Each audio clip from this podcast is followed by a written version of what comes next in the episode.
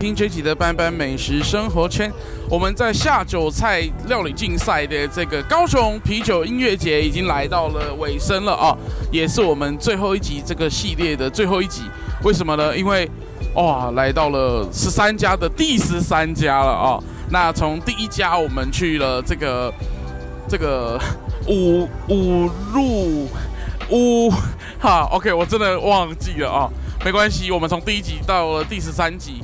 相信每一集都很精彩，最后一集呢，哇，也是大品牌哦，跟刚刚的这个英迪格是一样，是国际品牌了哦，是我们高雄在地的非常著名的麻辣火锅店，叫做老四川。我相信你没有听过也吃过哦，他们家的麻辣锅。至于为什么麻辣锅会跟下酒菜有关呢？就让我们的这个老四川的代表璇璇来跟我们大家介绍，请璇璇跟我们的听众朋友打声招呼。Hello，大家好。好哦，这个开门见山，麻辣锅跟下酒菜有什么关联呢？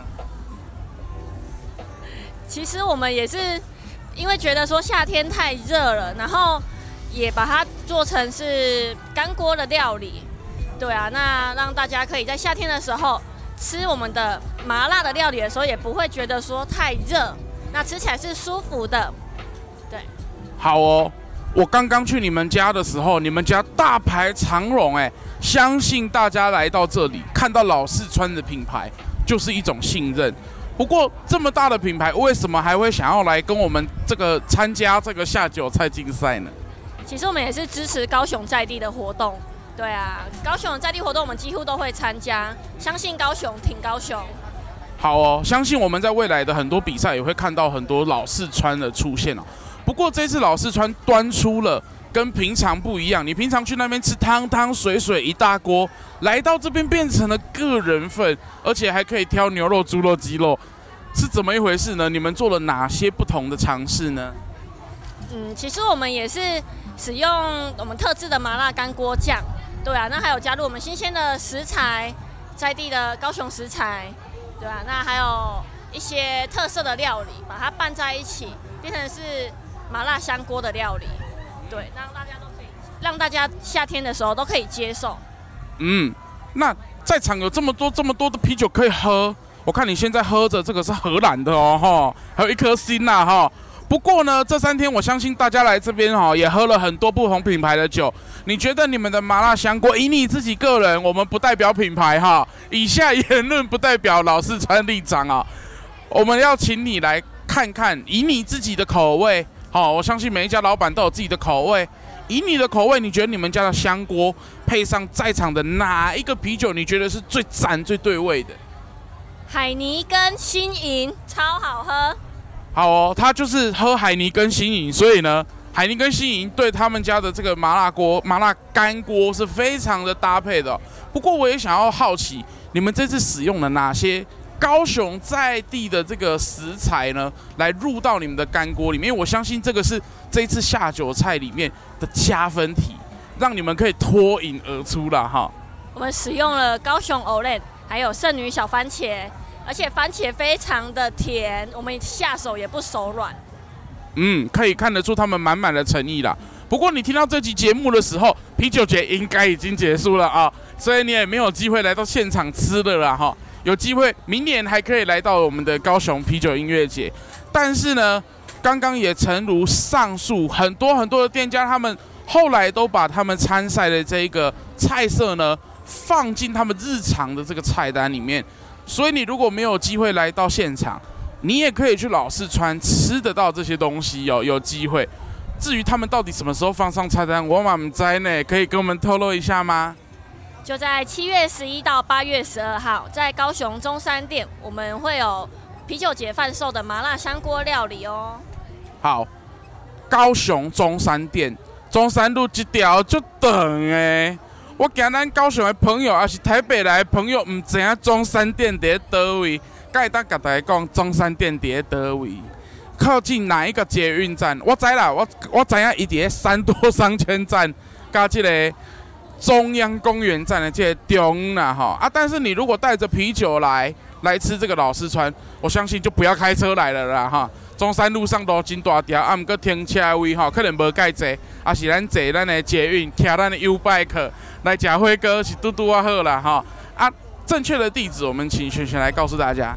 它位于高雄市林雅区中山二路四百二十二号。那我还要再加码说一点，他这个期间来购买我们的下酒菜的料理，还有赠送一瓶啤酒。哎、所以呢还不用自己带啤酒，哦，自己不用带，去那边他们还招待你喝。啊，至于是喝什么，我不知道了哈，敬请拭目这个拭目以待了哈，就去吃吃看，喝喝看，因为。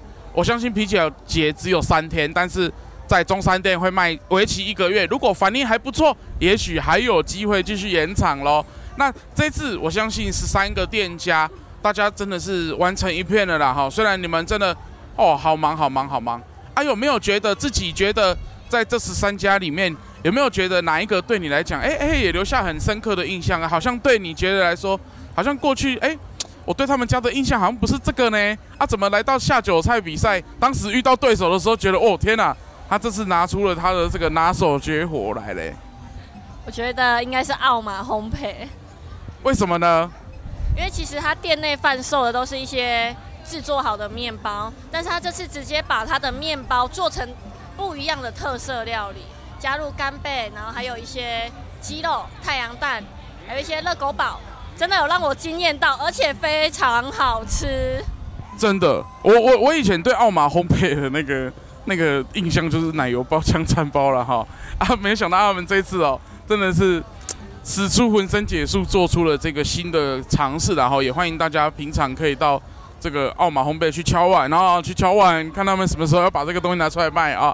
那我们今天也很谢谢老四川的这个。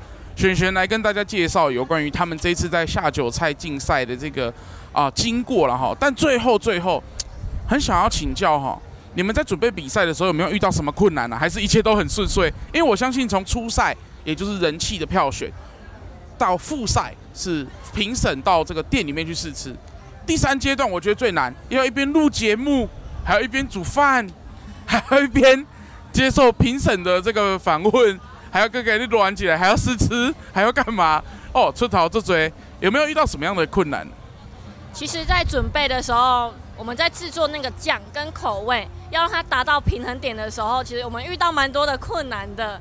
因为其实要让酱跟味道，还有那些辣度可以达到平衡，有一点难度。因为辣那个辣度不是没有，不是每个人都可以接受的，所以我们必须去调试到每一个人都可以接受的辣度范围。对啊，然后还有加上在录制节目的时候，比赛决赛有一个隐藏版的料理，我们也是拿出我们店内最拿手的两道菜色，把它结合在一起，就是可能有天突然想到的。哦，那至于这是什么，我也不知道，因为我这次没有担任评审，那有机会他们会拿出来卖了哈，我们就拭目以待了哈。那今天很感谢璇璇来到班班美食生活圈，如果你喜欢这一集的节目，代表你把前面十二集都听完喽。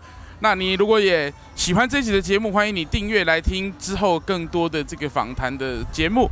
那也可以到高雄来，好好的吃，好好的玩，好好过个开心的周末。那今天这期节目就到这边喽，感谢大家的收听，谢谢，谢谢，拜拜。